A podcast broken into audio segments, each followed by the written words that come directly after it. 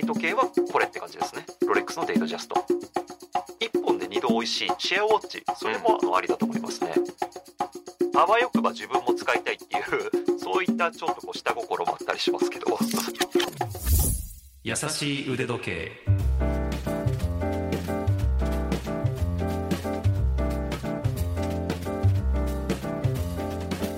YouTube チャンネル腕時計のある人生の RY です。ラジオ関西アナウンサー春名ゆうきです。この番組では腕時計のことが大好きな我々2人が気ままにトークします。 RY さん、ちょっとこれ聞いていいものかどうかわからないんですけれども、はい、その左手の薬指に光る金属は何ですか？これはですね、結婚指輪です。結婚指輪ですね。結婚させていただきました。おめでとうございます。ありがとうございます。本当にこれはもう直近最近ですよね。もうね、そうですね、うん、昨年2022年の11月22日、はい、いい夫婦の日にですね入籍いたしまして。ちょっと待って、RYさんってそんなベタなことすんの？はい、いやしますよ。しますか、はい、いい夫婦の日にいい夫婦になろうねと。そういうことです。だからこれ指輪の内側に日付とか彫るじゃないですか、イニシャルとかね、うん、だからこれは221122なんですよ。2022年1月11月22だから221122だ。すごくね気持ちいいんですよね、数字的に。そんななんかサンドイッチみたいな感じにして。そういやいいとこ結婚したなと思って。221122、はい、それは忘れませんね。そう、忘れないんですよ。いい夫婦の日か、はい、いやおめでとうございます。ありがとうございます。本当に素敵な出会いが終わりだったということですけど。そうです、はい、どう、その指輪って一つアクセサリー、はい、私つけたことないんですけど、はい、で腕時計もまあ言ったらアクセサリーの一つであって、うんうん、そうですね、そういうのも考えたんですか？いやそうですね、やっぱりまあね、ローズゴールドとかいろんなまあゴールドの種類がある中で、うん、僕はこれホワイトゴールドのシンプルなね、はい、ダイヤとかも何もついてない、まあ、ちょっとこうスパイラルしたようなデザイン性のあるものなんですけども、うん、素敵、うん、やっぱりなんだろうな、指輪をつけることによって時計がねよりかっこよく見えるようになったなって思って、うん、なんかでもそれ思いました。本当ですか？さっき今つけている時計がグランドセイコー、うん、そうグランドセイコーの 44GS で、はい、本当にねシンプルなドレスウォッチでステンレス製なんですよね。だからこうシルバーなんですよ、時計も、はい、で指輪もホワイトゴールドでシルバーということで、そうですね、このシルバーリンクがねすごくこう気持ちいいんですよね、見てて。とてもいいと思います。本当ですか、うん、ありがとうございます。めちゃくちゃ合ってるし、よりこう両方が両方を引き立て合って、マジでそう思いますね。はあ、いやなんか本当にこのグランドセイコーのステンレス製なんですけど、うん、ステンレスと思えないぐらい綺麗に輝くじゃないですか。輝きがありますね、ヴィンテージだけど、うん、だからこのホワイトゴールドの輝きとこう釣り合いが取れてるというか、うん、なるほど。いやいいっすよね。いやでもそれまた奥様のところにも一緒のものがあるわけでしょそうです。そうなってくると、まあ奥様のまた手首にもっていう、はい、これ聞いていいんですかね？奥様って腕時計に興味おありなんですか？全くないです。全くないんですか？そう、これがね全くないんですよ。それは大丈夫なの？理解はあるの？いや理解はあります。理解はある。そうだから僕がいや10万人達成したら、うん、500万円ぐらいする時計買うねとは言ってるんですよ。買うねとは言ってる。お付き合いさせていただいてる段階から、はい、なのでもうある程度もう下地はできてるんで、うんうんうん、それは買うのはさすがに問題ないとは思うんですけども、はいはいはい、まあね今後ねまあ子供ができたりとか生活環境変わったりするとだんだんね財布が厳しくなってくるというか締められちゃうんじゃないかなっていう気がするんで。使えるお金がね。そうね、だからちょっと今後どうなっていくかっていうところなんですけども。なるほど、はい、まあ、RY さんは腕時計 YouTuber としてもまた次の新しいステップにね入ったのかなということを思いますけれども、まあこんな記念すべき回でございますが、はい、まあ私はまあそんな当分そんな予定もありませんということで。ただまあパートナーに腕時計を贈るっていうのは私にとっても RY さんにとってもディレクターにとってもお聞きの方にとっても素敵なことだなっていうのはあると思うんですよ、うんうんうん、それについて今日はトークしていきたいと思っていて、今回パートナーに贈りたい腕時計がテーマです。これで RY さんとトークしていきます。優しい腕時計。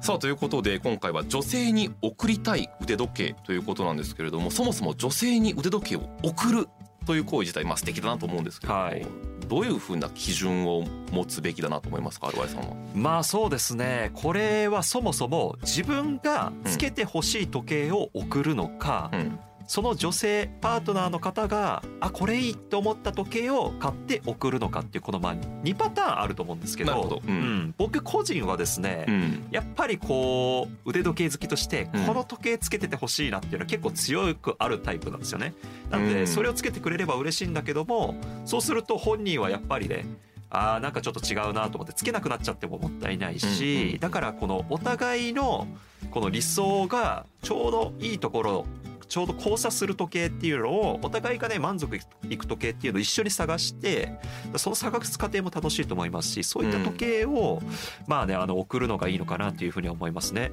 まだ送ってはいない。そうまだ送ってはないんですよ。女性に送ったことって過去終わりですね。いやないですね。そうですか、うんだから今一生懸命っていうかですね、うん、まあその妻とですね、うん、時計屋さん巡りとかして、うん、この時計どうって言ってこうチラチラとこういろいろ見せて、うん、あと自分が時計を見に行くのにも連れて行ったりとかしてですね。あいいじゃないですか、ね。はいちょっとね好みを探ってる最中ですね。なるほどね、はい、どうですかその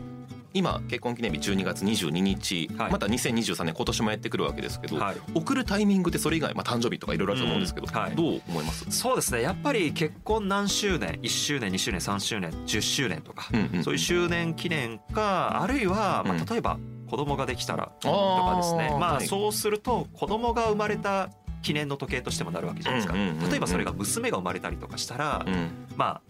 今後その娘が大きくなった時に、うん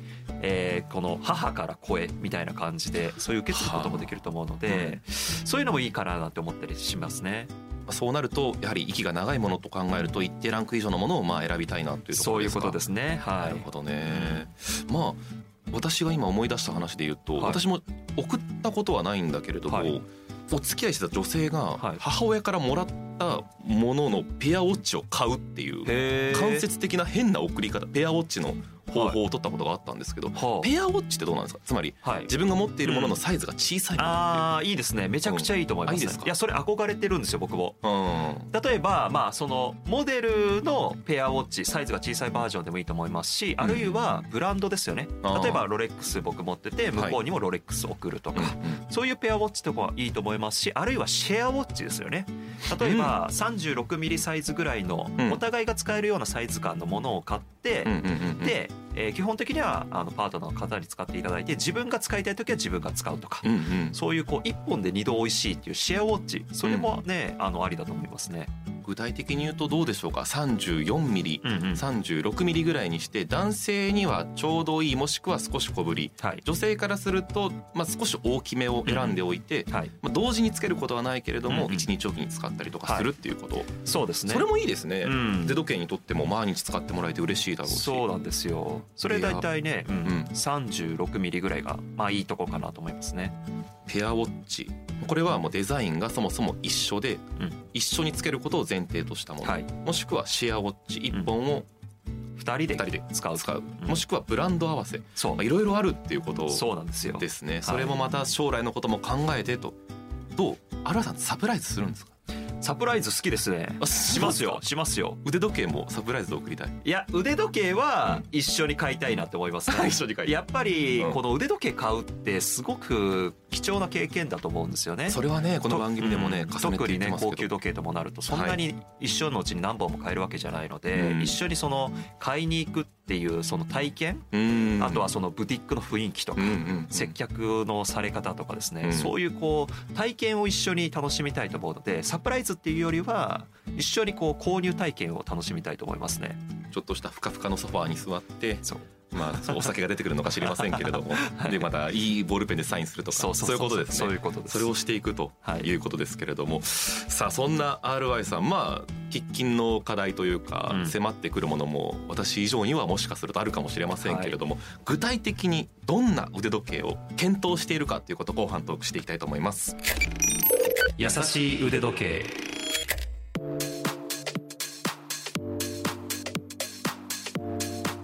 さてどんな腕時計を送るかということで、まあ、ざっくりと条件面をさっきお話ししましたけれども、はい、具体的にこのブランドのこのモデル時計を送りたいかっていうのをありますかっていうふうにちょっと軽く聞いたらですね、ずらっと出てきましてですね考えてんなっていうことを思ったわけなんですけれど もめっちゃリストアップしてますね。だから上位の今考えてる中の優先順位高い一番高いものどれです？一番高いのは、ね2本あります。2本、はい。1本目はロレックスのデイトジャストの28ミリか31ミリのサイズのものですね。まあこれはですね、やっぱり僕がロレックスのサブマリーナを使い始めてから時計好きになったし、時計って面白いな、その深みにはまっていったし、なんかこう自分のセルフモチベーションが上がったっていうか、本当にね新しい世界が開けた時計だったんですよね。なのでやっぱりロレックスにはそういうパワーがあると思ってるんですよ。だからその全く時計を好きでない妻にですね、それをプレゼントしたらなんかこう新しい世界が開けるんじゃないかなっていうふうに思って、だからそういうのを期待するのもありますし、あとは単純にロレックスペアですよね、ブランドのペアっていうことでいいななんていうふうに思ってるんですけども、妻はねあんまり好きじゃないみたいなんですよね、これロレックスが。そうなんかね、大きいと31ミリは大きいと言うんですね。31って相当ね小ぶりなイメージありますけど、それでも大きいのと、あとはこの金属ブレスが好きじゃないらしいんですよ。なんかレザーブレスの方が好みらしくてですね。ということでちょっとこうね、僕が送りたい時計はこれって感じですね。ロレックスのデイトジャスト。サイズ的には31かもう一つ小さいか28とか、ね、28か、はい、それぐらいだけれども、少し障壁というか、こだわりは合わない部分も出てくる。そういうことです。もう一本はジャガールクルトのレベルソですね、はい、これは向こうが一番気に入ってる時計です、今のところいろいろ見せた中で。なんか男性っぽいイメージもありますけど、女性もああいうこうくるっと回転するとかってロマン感じるんですね。あるんですよ。まずその四角い長方形っていう形自体にときめいたみたいで、あこれかわいいと。丸じゃなくて、そもそも丸じゃなくて長細いのが可愛いって言ってて、あとはレザーベルトで好みにも合いますし、でそれをねまさにこうくるっと回転させるのを見せたらすごく驚いてて、あこれ何これすごいみたいな、面白いみたいな感じですごく食いついたんですよね。なんかゼロベースの知識の人がどこに興味持っていくかって興味深いですね。いや面白いですよ。そうですね。でレベルソっていうのは、僕自身もいつか自分で欲しいと思ってる時計ですし、そうするとゆくゆくはペアウォッチにすることもできるなっていうふうに思ってるので、なんだろうな、すごくこうレベルソっていいなって思うんですよね。永久修理してくれるらしいですね、ジャガールクルトはね。だから本当にこう子供孫に代々受け継いでいくのにもふさわしい時計ブランドだと思うんですよ。やっぱりサイズはそのあたりになって30ミリ前後とかになってくるんですかね。やっぱりねレディースで特にね私の妻は腕が細い方なんですかね、っていうのもあるかもしれないですけども、そうなるということですね。なんか挙げていただいている中に、オメガのコンステレーション、これ25ミリ相当小ぶりですね。そうです、はい。これはですねクォーツ時計なんですよね、ということもあって、小さくできるのかなっていうところですね。25ミリとかであれば、かなり小さくて細腕の方にも似合いやすいのかなと思いますね。先輩がね私つけてます、女性の方で。本当ですか。パーソナリティの方なんですけど、このオメガのコンステレーションつけていて、次欲しいのがレベルソって言ってて。あマジですか。そう、その方も結構ねオメガも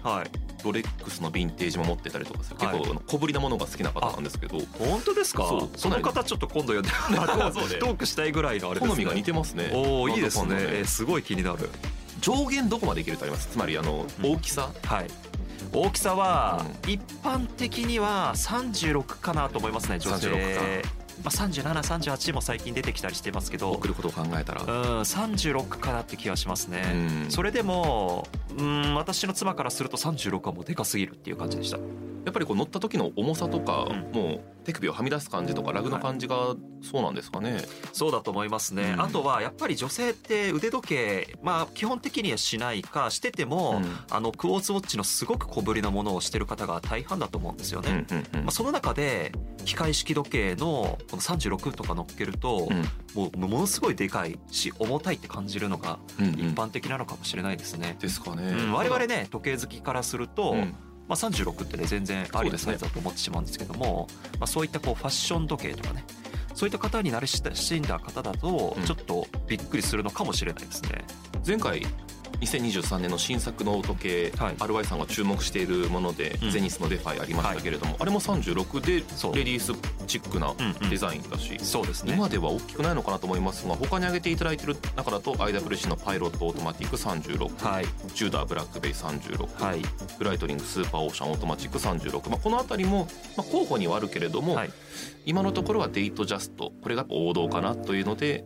選ぶ、それからレベルソということですね、うん、そうですね。この36ミリの上げた3本は、うんまあ、あわよくば自分も使いたいっていうシェアウォッチですよ ね、 そうですね、いわゆる、うんはい、そういったちょっとこう下心もあったりしますけども、最初まあそっちから入って、はい、シェアしながら腕時計いいなって思って次買うっていうのもまたそれも一つですもんね。興味の入り口は人それぞれですから、うんはい、ということでロレックス、ジャガール、クルト、 IWC、 オメガ、チューダー、ブライトリング、グランドセイコーなどなど、はいまあ、かなり多岐にわたる候補があるということですけれども、ぜひ買った際にはまた報告してください、ねはい、YouTube とそれからこの番組で。そうですね。ということで同じような方、今女性に贈りたい腕時計があるという方で、まあ、何を贈ったらいいかわからないという方は今回のトークどういう条件で選べばいいか、具体的にはこういうモデルがあるよということを参考にしてください。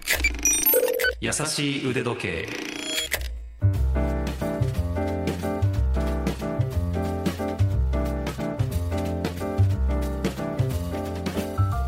女性に贈る腕時計ということをテーマに話してきました。優しい腕時計いかがでしたでしょうか。今回紹介した情報をラジオ関西のトピックスサイトラジトピでも詳しく読んでいただけます。文で読みたい、トークを復習したいという方はそちらもどうぞご覧になってください。番組へのご意見ご感想、取り上げてほしいテーマのリクエストなどはメールでお待ちしています。腕@jocr.jp、 腕の綴りは ude@jocr.jp です。またツイッターもやっていますので番組と合わせてフォローお待ちしています。優しい腕時計、あとは投稿にはハッシュタグやさ腕をつけています。どちらかで検索してください。私の YouTube チャンネル腕時計のある人生もよろしくお願いします。次回も私たち2人が優しくトークをお届けします。ここまでのお相手は腕時計 YouTuber の RY とラジオ関西アナウンサー春名由紀でした。それではまた。